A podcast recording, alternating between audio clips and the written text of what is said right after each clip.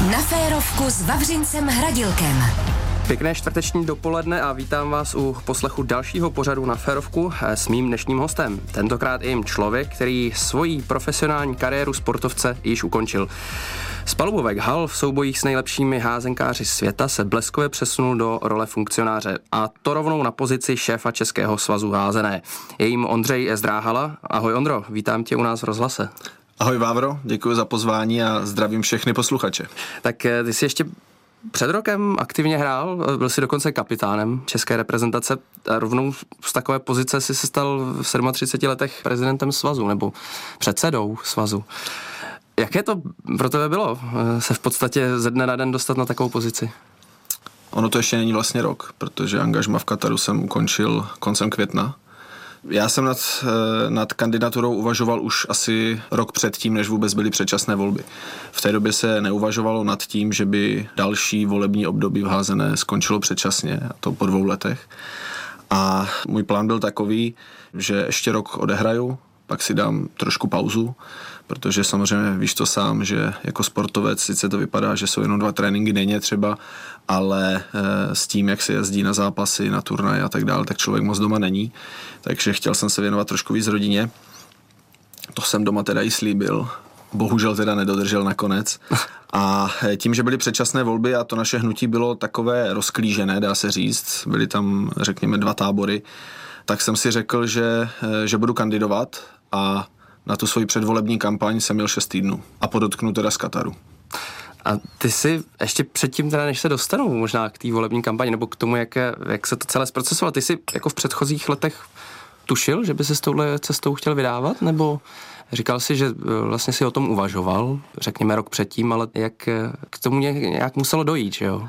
Jak jsi tady přišel a zdravili jsme se, tak si říkal, že jsem funkcionář. Mm-hmm. Já se úplně, úplně tak neberu, protože ve velké většině je to opravdu tak, že ti lidé, kteří jdou do těch eh, vyšších funkcí, řekněme funkcionářských nebo ještě handlivěji bafuňářských, tak eh, se neetablují z prostředí toho profesionálního sportu úplně. A myslím si, že to je škoda. A moje myšlenkové pochody byly jednoduché. Každý nebo většina těch vrcholových sportovců po kariéře uvažuje nad tím, že bude trénovat a že ty zkušenosti, které nabrali po celou tu dobu té kariéry, tak potom předají ať už, eh, ať už eh, dětem, juniorům nebo, nebo potom v seniorských kategoriích. No a já jsem se na to podíval trošku jinak a řekl jsem si, pokud všichni půjdeme trénovat a nebudeme se věnovat, řekněme, té manažerské činnosti, tak kdo potom přenese právě do toho vedení ten pohled ze zahraničí, ten pohled, řekněme, z házenkářsky vyspělejších zemí, než je v současné době Česká republika. Daří se ti to? Já myslím, že se mi to daří. Je to teda pomalejší proces, než jsem myslel, protože sám víš, že pokazíme jeden závod, jeden zápas a za tři dny, za čtyři dny už to můžeme napravit. Ten svaz je relativně velký, velký kolos, i když samozřejmě s fotbalem se to nedá, nedá srovnávat, ale jsou tam zabě, zaběhlé věci které se mění obtížněji a člověk to musí navnímat a potom eh, citlivě ty jednotlivé věci, jednotlivé věci měnit. Určitě nejsem zastánce toho, že když přijde nové vedení, tak všechno musí prostě zbořit a postavit znovu. Ne, my musíme stavět na tom, co je, co funguje, a to, co usoudíme, teď po tom roce už, už můžu říct, že, že do toho vidím, tak potom ty věci upravovat k tomu obrazu, o kterém si myslíme, že povede k tomu správnému cíli. Říká Ondřej Zdráhala. Poslouchej Sport. Radiožurnál Sport. Ondro, ty už si nakous vlastně jak, jak funguješ, co je tvojí filozofii, ale ještě mi to nedá se nezeptat, eh, ta volba, je to vlastně politika, že jo? Mm. A teď do toho vstoupit z toho profesionálního sportu. Jak ses na to připravil? Jsi říkal, že si ta kampaň trvala poměrně krátce, ještě jsi byl na svém angažmá v Kataru, tak eh, popiš mi tohle. Uh, Ty jsi musel přesvědčit spousta lidí, že jo, tak eh, bylo to těžké. Díky moderním technologiím, které v současné době jsou a díky tomu, že ta volba probíhala e, distančně, vlastně v té době jsme se ani nemohli navštěvovat. To znamená, že v tom období ani kandidáti, kteří byli v České republice, nemohli jezdit osobně do, do klubů, e, dávat si osobní schůzky. Všechno probíhalo přes Zoom. Máme, máme samozřejmě jiné vymoženosti, kdy se dá volat za levné peníze z Kataru a opravdu jsem, jsem trávil od rána do večera na telefonu, přípravou materiálů e, a tak dále. A myslím si, že jsem, že jsem byl schopný zasáhnout velkou skupinu uh, voličů. U nás je to tak, že volí kluby teda.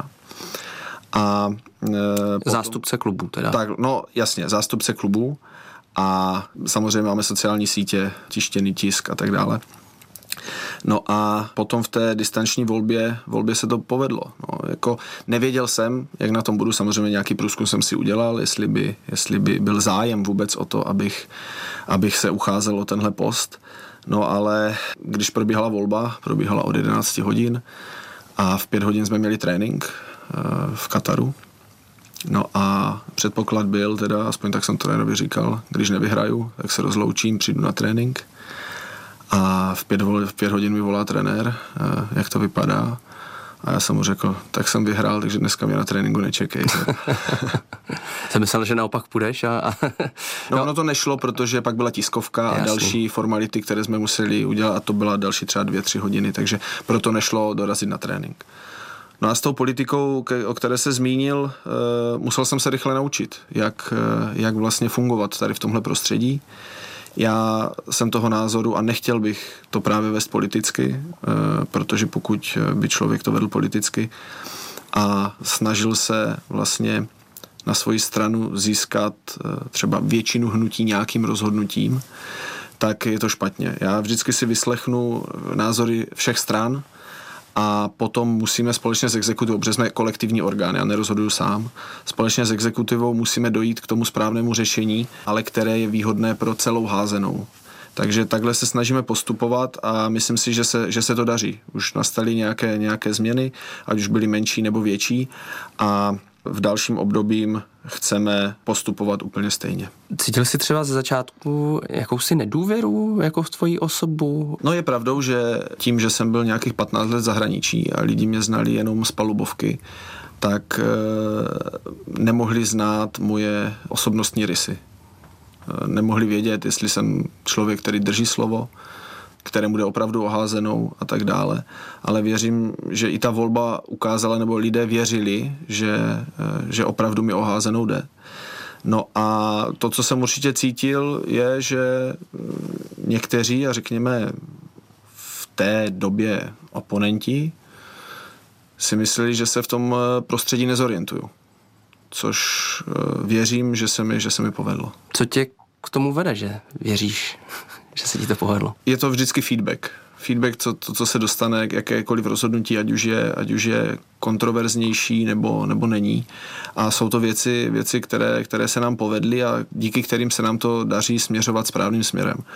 A to nejdůležitější pro mě je, aby to naše hnutí začalo být co nejvíce, jak je to možné, jednotné. A protože ve své podstatě nám jde všem o tu samou věc mm. a to je, aby házena šla tím správným směrem, aby se posouvala dopředu. Protože všude v Evropě je házena sportem, nebo ve většině zemí Evropy je házena sportem číslo dvě máme nějakých 220-230 světových federací. Takže ten sport je opravdu velký, ale u nás až tak velký brany není. Hmm. Takže ten náš cíl je dovést házenou tam, kde je v Evropě, ať je to Německo, Francie, Skandinávie, samozřejmě jižní země, jako je Chorvatsko, Srbsko a tak dále. Ty jsi zmínil, že vlastně ta volba je z prostředí klubů hmm. a jak moc velkou podporu, nebo jak moc důležitá pro tebe byla podpora třeba hráčů? Probíral jsi to hodně s, s českýma reprezentantama, s tvýma kolegama z reprezentace. Hmm. Eh, řešil jsi tuto podporu hodně? Já jsem, já jsem nad tím uvažoval.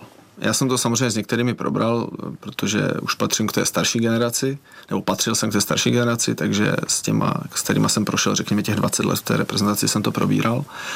Ale o podporu žádnou jsem nežádal, protože nechtěl jsem je vystavit eh, tomu, aby se museli přiklonit na jednu stranu. Opravdu jsem to nechával, nechával na zástupcích klubů, na lidech z našeho hnutí a nechtěl jsem je do toho nijak e, zapojovat. Další takovou důraznou zmínkou v tvé kandidatuře bylo, že chceš sjednotit to prostředí. Ty mm-hmm. už si to mhm, sám mhm. tady zmínil. Mm-hmm. Vházené podle tebe bylo prostředí hodně rozdělené. Jako mně přijde, že to je tak trošku jako celá společnost jo, v dnešním světě. V čem teda konkrétně třeba vházené byla? Nebo jestli ještě možná je? Nebo... Jsou, jsou různé tábory. Přesně popsal jsi to úplně správně. To vidíme u voleb, ať to nejsou jenom do sportovních svazů, ale i u, u klasických voleb eh, v politice, ta podpora nikdy nebude ze 100%. Ale ti, co byli zvolení, se musí snažit dělat všechno pro to, aby ty rozhodnutí, které udělají, aby byly přínosem. A mm, samozřejmě ono je těžké se třeba v jednu chvíli nějak uskromnit, ale s tou vidinou, že do budoucna to bude daleko lepší. Nevím, jestli je to rys našeho národu, nebo všechny národy tak chtějí, ale chtějí výsledky hned. Chtějí prostě, že to rozhodnutí, které uděláme, tak nás posune o milovými kroky dopředu, ale hned. My se na to musíme dívat eh, trošku jinak. Ty rozhodnutí opravdu musíme dělat s tím, že ten výsledek bude třeba vidět za půl roku, za rok. A mm, to je to, e, že to hnutí se nám pomalu daří spojovat. Už je to vidět třeba na krajských svazech, které spolu daleko lépe komunikují. A já jsem to viděl, když jsem se scházel s předsedy jednotlivých krajů. Z začátku ten postoj byl takový odtažitý, nevěděli, co ode mě čekat, ale každým dalším sezením, každou další diskuzí jsme byli k sobě daleko více otevřenější a opravdu to, co si myslím, že není běžné u nás, je rozhodovat čistě v zájmu toho celku, ne, ne jednotlivců. U nás se často rozhoduje v zájmu jednotlivců, někdo má někde vazby a využívá toho. Tomu já se snažím zamezit a myslím si, že to je ten směr, který je ten správný. To, jestli je to správný směr, to uvidíme za dva, za tři roky. Ale pokaždé, když mi někdo řekne, že tohle je špatně, tohle rozhodnutí, tak mu řeknu, ať počká a soudí to opravdu za ten rok, za dva a pak třeba já uznám, že ano, měl si pravdu, bylo to špatně. Ale teď, v tuhle chvíli, to nemůžeme říct.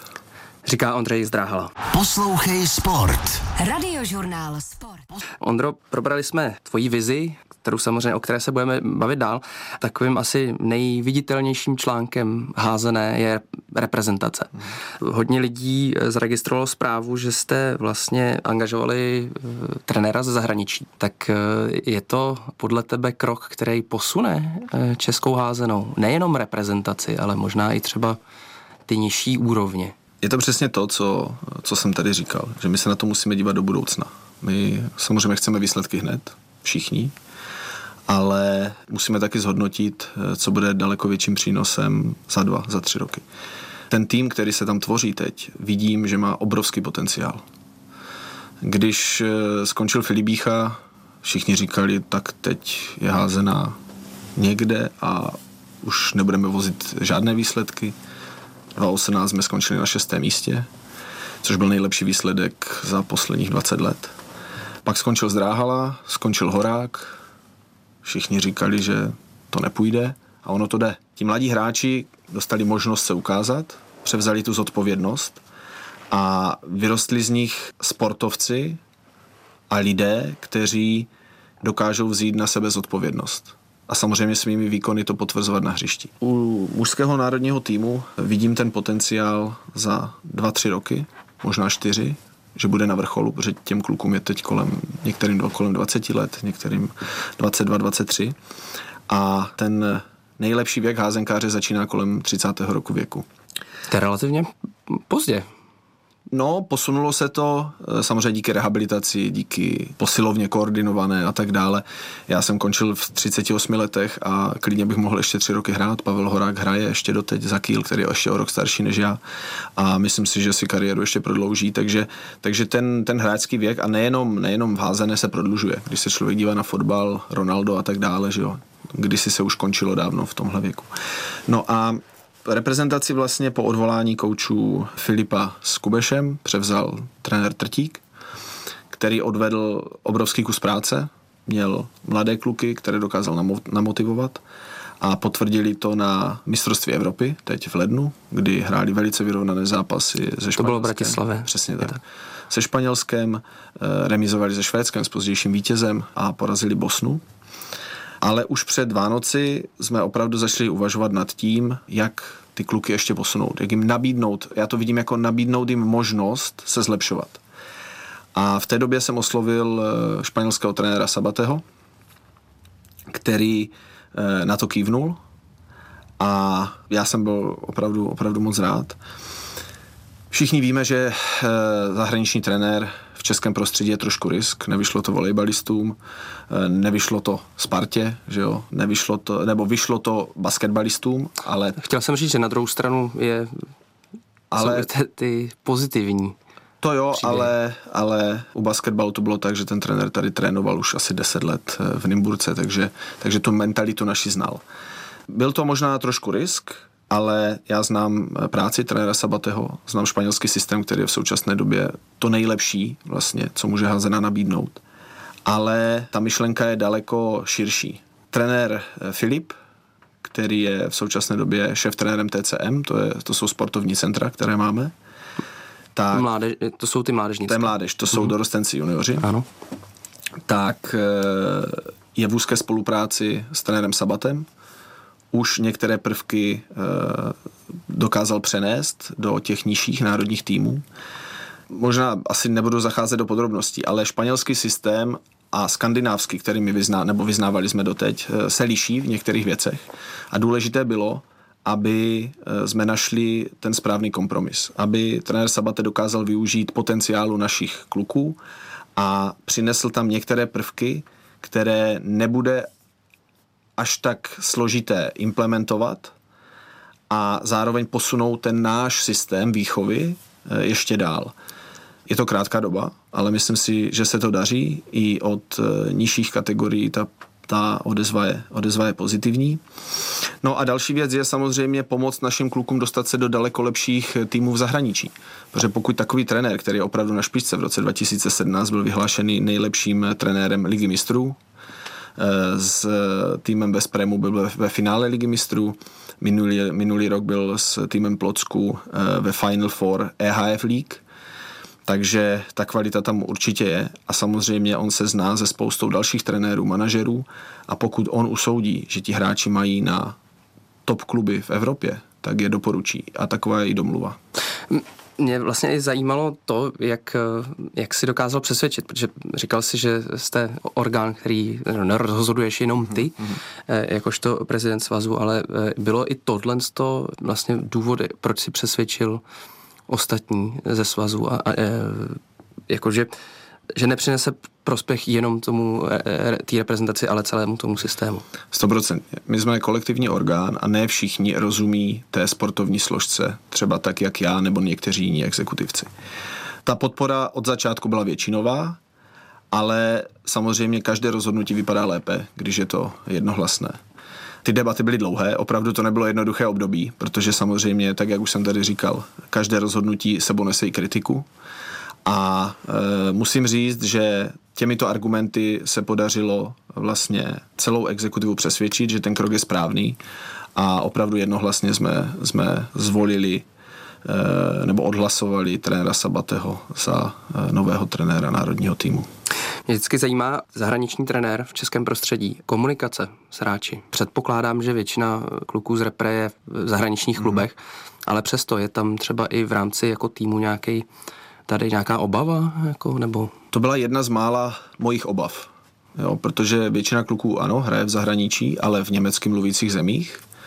A trenér Sabate mluví výborně španělsky, mluví anglicky a což je dobře pro nás, mluví polsky. To znamená, že ano, obava tam byla, i od kluků jsem to cítil, ale po prvním soustředění ty obavy spadly, protože všichni rozumí, když někdo třeba něco nerozumí, tak eh, mu dokáže někdo druhý pomoct. Ta angličtina na úrovni sportovní, to je basic English, to je pár výrazů, dokonce, dokonce trenér Sabate poslal slovník, to znamená, že ty základní výrazy kluci mají a například eh, s Martinem Galiou, který se posunul do pozice eh, specialisty, a to brankářského specialisty, tak s trenérem Sabatem komunikuje polsky. Takže ta jedna z mojich největších obav padla prvním dnem soustředění. Ty jsi vlastně i nastoupil na pozici prezidenta svazu za doby covidu. Jak, jak bylo těžké v covidu udržet nějakou tu koncepci nebo ty tvoje cíle? Prostě ovlivnilo to, to že jste třeba nemohli z reprezentací dělat to co, to, co bylo třeba, nebo, nebo i na turnajích eh, různé omezení? No, ono je to trošku jinak. Ten provoz zajišťuje sekretariát To znamená, že ty procesy jsou už nastavené a všechno funguje, dá se říct, automaticky. Samozřejmě vedení musí dělat ty strategické rozhodnutí, po případě některé rozhodnutí, které nemůžou vzejít přímo ze sekretariátu. V době covidu eh, běžela dál soutěž, nebo respektive profesionální soutěže dál běžely a eh, reprezentace měla o to těžší eh, úlohu, protože dohrávala se kvalifikace na mistrovství Evropy, Eh, vždycky se hraje, hrajou dva zápasy v týdnu a kluci museli hrát tři zápasy v jeden týden, takže museli jsme objednávat speciál, letělo se na Ukrajinu, z Ukrajiny na Fajerské ostrovy, z Fajerských ostrovů do Česka odehrát zápas, takže bylo to náročné klobouk dolů před eh, celým realizačním týmem a klukama, že tady tohle zvládli. Dál už vlastně hned po volbě jsem byl schopen nějaké nápady přenášet, protože jsme, co, o co jsme se snažili, bylo udržet děti u sportu, což byl jako kámen, kámen úrazu. problém obecně. Přesně tak. Sportu. A jak to udělat, abychom, abychom po covidu ty děti opět měli na trénincích a po případě ještě ve větší, ve větší míře. Takže zavedli jsme eh, například eh, online ligu, kdy se děti natáčely, měli nějaké úkoly, natáčeli se, vyhlašovali jsme vítěze, eh, dělali jsme online tréninky. To znamená, že eh, přes Zoom eh, máme ty, ten systém těch center, vždycky z toho centra buď reprezentant nebo hráč extraligový nebo hráčka nejvyšší soutěže vedli trénink společně s jedním trenérem z toho systému TCM došlo k takové situaci, že samozřejmě Zoom je placený, ta profesionální platforma. No a my jsme ji zaplatili, myslím, poprvé na 250 lidí a uh, udělali jsme skvělou věc, že jsme to spustili, no a pak nám chodili dotazy, že se tam nemohli přihlásit, protože to bylo naplněné úplně doplna a, a ti, co byli navíc, už se prostě nemohli přihlásit. Takže jsme to řešili, pak jsme Zoom, Zoom e, rozšířili na 500 účastníků. To se nám dařilo. Eh, naplňovat eh, a samozřejmě postupem, postupem času, kdy ten covid opadal, tak už se ten počet účastníků snižoval, ale myslím si, že díky tomu jsme dokázali ty děti, děti u toho udržet a byla ta pro ně nějaká zábava. I třeba být v kontaktu s těma, řekněme, hvězdama, ke kterým oni vzhlíží, tak najednou je měli a dělali pro ně trénink. Za dobu asi pěti týdnů jsme zorganizovali akci Léto s házenou, kdy jsme po dobu prázdnin každý víkend byli na jednom koupališti nebo na dvou v různých krajích. Objeli jsme takhle celou republiku a v září jsme od IHF dostali cenu prezidenta za rozvoj házené v České republice i ve světě. Takže to se vyhlašuje co dva roky a třeba před dvoma lety to dostalo Norsko, která je vlastně top země v házené. Hmm. Takže jsme ve velice dobré společnosti a i když byl covid, tak opravdu jsme byli schopní e, našemu hnutí nabídnout, nebo dětem nabídnout aktivity a pak jsme za ně byli ocenění e, Mezinárodní házenkářskou federací, takže to nás určitě hodně potěšilo. Já bych ještě se času už nemáme tolik, zeptal na tvoje angažmá v Kataru. Jaký to je vůbec eh, působit v Kataru? Hmm. Je, je to velmoc vůbec, nebo je... E, házenkářská? Ano. Finančně určitě. To byla moje vlastně otázka, jo. jestli to je víc třeba o penězích, nebo, nebo je to i o tom, že se v té zemi prostě hraje dobře házená? Já jsem to pro peníze nedělal. Já mám rád eh, východní země, mm, rád jezdím do Izraele, rád navštěvu ty, ty vůně. Je to prostě úplně, úplně jiný svět, jiná kultura. A bral jsem to i tak, že lidsky mě to posune. Já jsem prošel spoustu zemí v Evropě zházenou. Díky tomu jsem mohl poznat ty odlišné kultury a mentality, protože odlišná mentalita má Němec oproti Čechovi, Švýcar oproti Němci a tak dále. Takže eh, chtěl jsem zkusit i eh, tady tohle angažma z toho důvodu, že jako eh, střední spojka vést tým, ve kterém jsou pouze Arabové, ta mentalita je úplně odlišná. Člověk neví, jestli může zvýšit hlas, když se nedaří. Jak, eh, jak je namotivovat.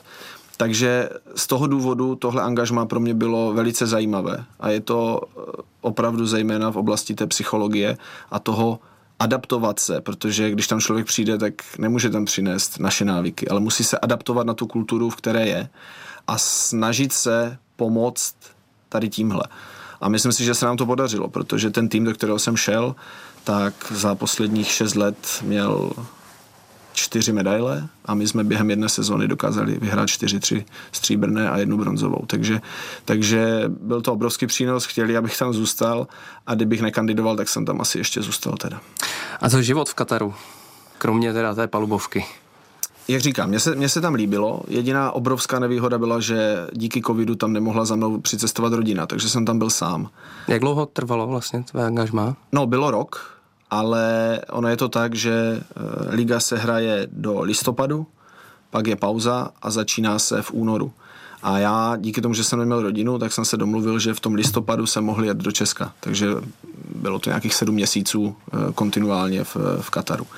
Ale smlouvu jsem měl samozřejmě na rok ten život je velice, velice rozdílný. Pokud pojedeš do Kataru, doporučuji týden maximálně. Ta země je malinká a určitě jsou lepší země na návštěvu jako e, turista. Já to samozřejmě e, trochu vnímám, protože jezdíme trénovat do, vlastně do, do Arabských Emirátů a tak právě proto se ptám, e, protože prostě ten život je tam odlišný a mm. e, jako Evropana to na delší dobu třeba může jako ovlivnit, že jo? Spoustu věcí jsem si přečetl, než jsem tam jel. Není to tak, to, to, to, to co je psané pro Evropana, je tam běžný život. I pro, i pro ženu jo, evropskou je to prostě naprosto běžný život. Myslím i třeba trošku klimatické podmínky, že jo, je tam přes léto téměř. K tomu jsem se chtěl dostat. A, a to je ta věc. Život je tam úplně perfektní, řekněme, od konce října do půlky března, kdy přes den jsou teploty kolem 25 stupňů, v noci 17, takže člověk opravdu všichni vezmou jeepy, jedou na tu sea line, eh, rybaří, grillujou tam, eh, přespí na té pláži nebo v těch dunách a, a to, tohle je perfektní, no ale pak samozřejmě přijde období, kdy je tam 50 stupňů přes den a nedá se vůbec nic dělat. Člověk je jenom doma v klimatizované místnosti, přejde do auta, někam přejede. Například je tam krásné metro, které oni dokázali vybudovat za 6 let, no ale prakticky je použitelné pouze, pouze v tom období, jak jsem říkal, protože pokud jedete metrem a vystoupíte ven z té klimatizované haly a je tam 50 stupňů a máte někde přejít, tak to je prakticky nemožné. A opravdu já jsem si tam vzal i v Rusle a projížděl jsem se tam po těch promenádách. No a i v noci je tam třeba 40 stupňů. Takže život hezký, ale přes to léto tam toho není moc, moc co dělat. Takže doma je doma. Přesně tak.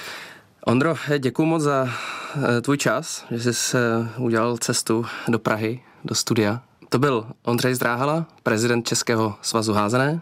Děkuji, mějte se hezky. A od mikrofonu radiožurnálu Sport se loučí Vavřinec Radilek.